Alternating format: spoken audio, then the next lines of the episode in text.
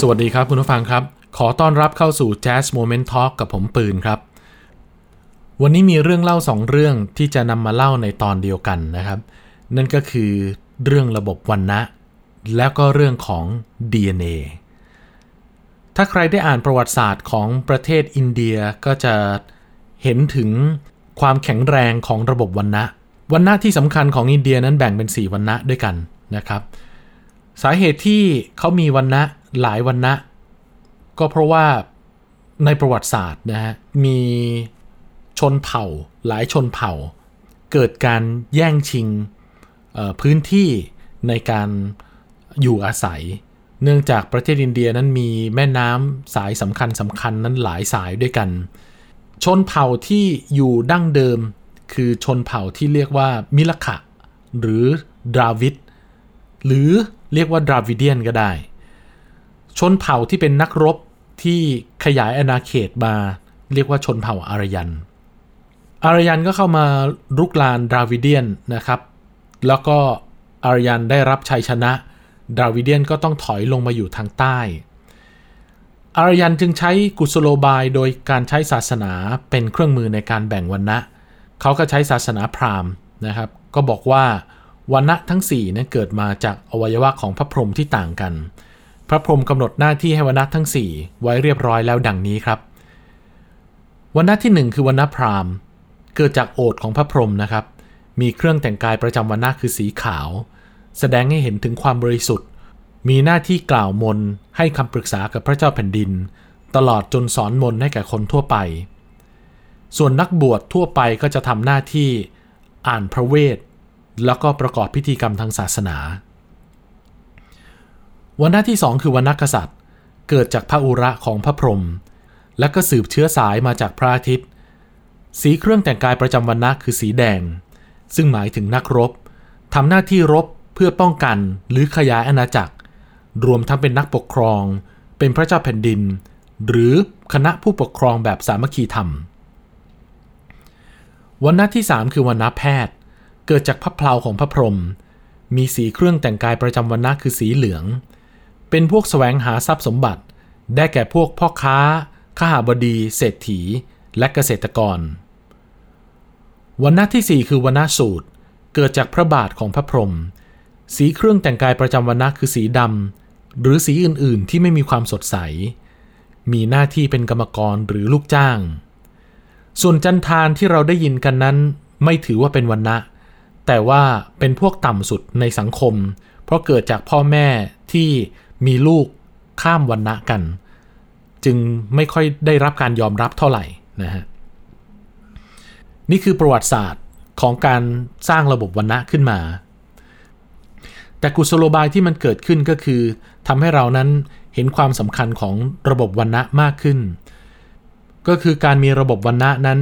ทำให้เรานั้นได้ทำอะไรที่อยู่ในในในกรอบในเกณฑ์ของ ของเผ่าพันธุ์หรือของต้นตระกูลเรา คือการเลือกอะไรที่ไร้ขอบเขตมันเป็นเรื่องที่ดี แต่ว่ามันอาจจะต้องใช้เวลานานมากกว่าเราจะข้ามเส้นแบ่งของวันณะไปได้ ในยุคปัจจุบันเราอาจจะมองว่าระบบวันณะนั้นเป็นเรื่องของการเหยียดคน การไม่เท่าเทียม การแบ่งชนชั้นของคน ให้มันแตกแยกหรือแตกต่างกันออกไป ซึ่งจริงๆแล้วระบบวันณะในมุมมองของปรัชญานั้น เป็นการปลูกฝังให้คนนั้นทำอะไรอยู่ในความถนัดของตนเอง นี่คือเรื่องที่สองที่กำลังจะเล่าต่อมาก็คือเรื่องของ DNA DNA นั้นประกอบไปด้วยโครโมโซม X กับโครโมโซม Y นะฮะ เราจะเราได้ DNA มาจากพ่อครึ่งหนึ่งและแม่ครึ่งหนึ่ง ซึ่งมันเป็นความประหลาดแล้วก็เป็นความซับซ้อนของกลไกมนุษย์ นะเพราะว่าเราได้รับการถ่ายทอดทางพันธุกรรมมาแล้วเนี่ยเรายังได้รับการถ่ายทอดลักษณะนิสัย ความคิดโดยที่ยังไม่ต้องมีการสั่งสอนกันนะฮะ DNA มันส่งกันมาถึงกันมาได้ ผมยกตัวอย่างเกี่ยวกับโรคภัยไข้เจ็บกันแล้วกัน ยังไม่เอานิสัยนะฮะ คือถ้าตระกูลเราเนี่ยมีโอกาสที่จะเป็นโรคหัวใจ เราก็จะได้รับ DNA หรือยีนพันธุกรรมที่มันจะมีปัญหาเรื่องโรคหัวใจเนี่ยมากกว่าคนอื่น บางตระกูลเนี่ยก็จะเป็นเบาหวาน ก็ส่วนใหญ่ก็จะเป็นเบาหวานกัน คือการแหกคอกมันก็มีนะฮะ แต่ว่าโอกาสการตรวจสอบ แล้วก็การย้อนกลับไปดูประวัติทางการแพทย์ของในสายสกุลเนี่ย ในตระกูลเนี่ยก็จะทำให้เราพอมองเห็นว่า แนวโน้มที่เราจะป่วย เป็นโรคเดียวกับของตระกูลเรานั้นมีมาก ผมกลับมาที่ระบบวันนะ คือกุศโลบายของการสร้างระบบวันนะขึ้นมาเนี่ยคือเขาต้องการให้คนเนี่ยนะฮะทำอะไรที่อยู่ในกรอบ ผมใช้คำนั้นไม่ได้ ต้องเรียกว่าเขาต้องการให้เรานั้นทำอะไรที่มันเป็นเรื่องของความถนัดของตระกูลของเรา เราแบ่งความสามารถคร่าวๆเป็น 4 กลุ่ม นะฮะจริง ๆ แล้วก็คงจะแยกย่อยไปได้เป็นร้อยเป็นพันเป็นหมื่นเป็นแสน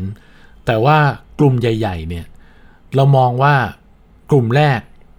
คือกลุ่มที่เป็นครูรุหรือเป็นครูนะฮะก็กลุ่มนี้ก็จะมีความสามารถในด้านของการสอน กลุ่มนี้จะมีความสามารถในเรื่องของการถ่ายทอด การจดจำกลุ่มที่ 2 ก็จะเป็นเรื่องของนักปกครองนะครับ กลุ่มนี้ก็จะ มีความสามารถในเรื่องของการปกครอง ในเรื่องของการตัดสินใจ แล้วก็จะเป็นกลุ่มพ่อค้า ส่วนกลุ่มสุดท้าย กลุ่มสูตรเนี่ย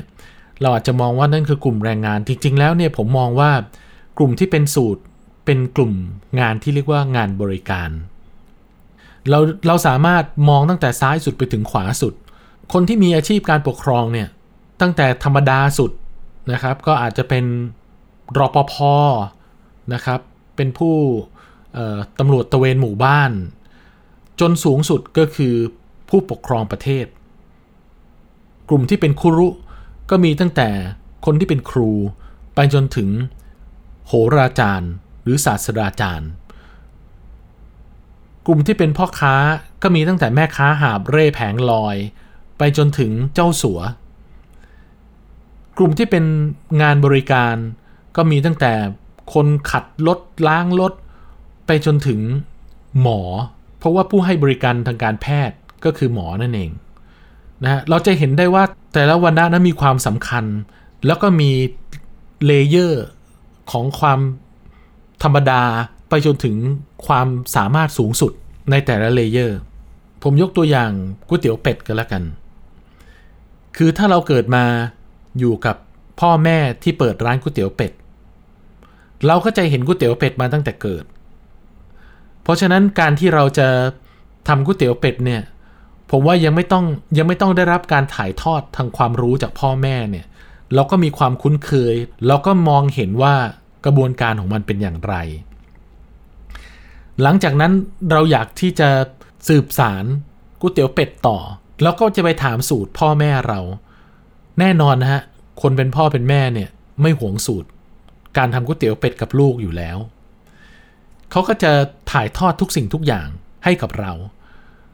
คุณก็จะได้สูตรก๋วยเตี๋ยวเป็ดที่มีมาอย่างยาวนาน สมมุติว่าเริ่มต้นแค่ยุคพ่อแม่เรา 20 ปี การที่เราทำก๋วยเตี๋ยวเป็ดต่อ ก็จะทำให้ 1. เรามีลูกค้าเก่าดั้งเดิม 2. สูตรของก๋วยเตี๋ยวเป็ดมันก็จะนิ่งอยู่แล้ว 3. กระบวนการวิธีทำก็จะง่ายดาย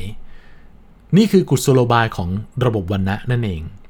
เอาเรื่องก๋วยเตี๋ยวเป็ดเนี่ยนะฮะไปสวมกับทุกๆเรื่องที่มันอยู่ในสังคม ที่อยู่ในอาชีพ คุณเกิดมาในครอบครัวที่ทำเกษตรกรรม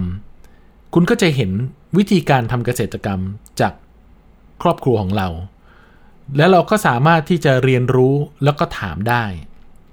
สมมุติว่าเราอยากจะทำธุรกิจอะไรที่มันข้าม ธุรกิจที่เป็นครอบครัวของเราไป เราอาจจะต้องใช้เวลานาน ถ้าบ้านของเราทำอาชีพแบบหนึ่งนะฮะ เช่นเป็นครูแล้วกันนะฮะ แล้ววันหนึ่งเราอยากทำก๋วยเตี๋ยวเป็ดอะผมว่าคงจะต้องใช้เวลาไม่ต่ำกว่า 20 ปี ที่จะทำให้ก๋วยเตี๋ยวเป็ดอร่อย แล้วระยะเวลา 20 ปีนั้น เราก็คงหมดลมหายใจแล้ว แต่ว่าถ้าเราทำกิจกรรมหรือสิ่งที่ต่อยอดจากครอบครัวของเรา มันก็จะเป็นประโยชน์แล้วมันก็จะมี มีต้นทุนมากกว่าคนอื่น ผมยกตัวอย่างอีกตัวอย่างหนึ่งคือเรื่องพราหมณ์ พราหมณ์เองก็มีพิธีกรรม มีบทสวด มีวิธีการที่แตกต่าง คนที่อยากเป็นพราหมณ์ ก็อาจจะต้องมาเรียนรู้ ถ้าไม่ใช่ลูกหลานไม่ใช่ครอบครัว คุณอาจจะต้องใช้เวลาเรียนรู้นานกว่าคนอื่น แต่ถ้าเกิดคุณเป็นลูกหลานเป็นครอบครัว คุณอาจจะใช้เวลาที่สั้นกว่าคนอื่นก็ได้ และนี่ก็เป็นอีกเหตุผลหนึ่งที่ DNA นั้นเข้ามามีบทบาท ถ้า DNA ของคุณเนี่ย เป็น DNA ของการทำอาหาร แน่นอนครับ จิตวิญญาณของการทำอาหาร มันอยู่ในสายเลือดของคุณอยู่แล้ว ปัจจุบันนี้เราต่อต้านเรื่องระบบวันนะเราเรามองว่าทุกคนมีสิทธิเท่าเทียมกัน เรามีความเป็นเสรีที่เราจะเลือกทำอะไรก็ได้ เราอาจจะเสียร้านก๋วยเตี๋ยวเป็ดอร่อยๆไป แต่เราก็จะไปได้คนที่อยู่อีกอาชีพหนึ่งที่ อาจจะต้องใช้เวลาเรียนรู้ไม่ต่ำกว่า 20-30 ปี และเขาก็หมดชีวิตลง ปัจจุบันในโลกที่เป็นเสรี เราก็เลยไม่ได้โน้ตฮาวหรือเคล็ดลับอะไรต่างๆ ที่เกิดขึ้นตั้งแต่ยุคบรรพบุรุษ มันก็จะค่อยๆหายไป เรามีอิสระในการเลือกอาชีพของเราเอง แต่เราอาจจะต้องใช้เวลาทั้งชีวิต กว่าที่เราจะคล่องแคล่ว กว่าที่เราจะมีความสามารถ และลูกหลานเราก็ จะไม่ได้สืบสารต่อในประสบการณ์นั้นๆ เพราะว่าเขาไม่ได้ชอบเหมือนเรา ทั้งหมดนี้มันมีทั้งข้อดีข้อเสีย คุณผู้ฟังอาจจะต้องนำไปปรับหรือไปประยุกต์ใช้ในบางเรื่อง ถ้าคุณมีต้นทุนที่ดีอยู่แล้ว คุณนำไปต่อยอด มันก็จะเป็นเรื่องที่ท้าทายและเกิดประโยชน์ แต่ว่าถ้าคุณยังไม่มีต้นทุนแล้วคุณต้องการที่จะพัฒนาตัวเอง การดึงตัวเองขึ้นมา ก็จะเป็นเรื่องที่ ท้าทายอีกแบบหนึ่งเช่นเดียวกัน วันนี้เราลองหันกลับมาดูว่า ครอบครัวของเราตัวของเรา มีความถนัดมีความสามารถทางด้านไหน และดึงศักยภาพนั้นออกมา หรือสารต่อในกิจการของครอบครัว คุณอาจจะได้เปรียบแล้วก็ไปเร็วกว่าคนอื่น เรามองในแง่ดีของการทำอะไรที่เป็นเรื่องของการสืบสาร ความรู้ต่อยอด ซึ่งมันก็คล้ายๆ ระบบวันณะที่เขาที่เขาวางรากฐานมา บางสิ่งบางอย่างมันอยู่ใน DNA วันนี้คุณอาจจะมองว่าสิ่งที่ครอบครัวคุณทำอยู่มันไม่ใช่ตัวตนของคุณ แต่แล้ววันหนึ่ง DNA ของคุณจะปลุกวิญญาณของคุณขึ้นมาทำในสิ่งที่คุณถนัดที่มันอยู่ด้านในนั่นเอง ติดตามเรื่องราวดีๆ กับ Jazz Moment Talk ในตอนต่อไปครับ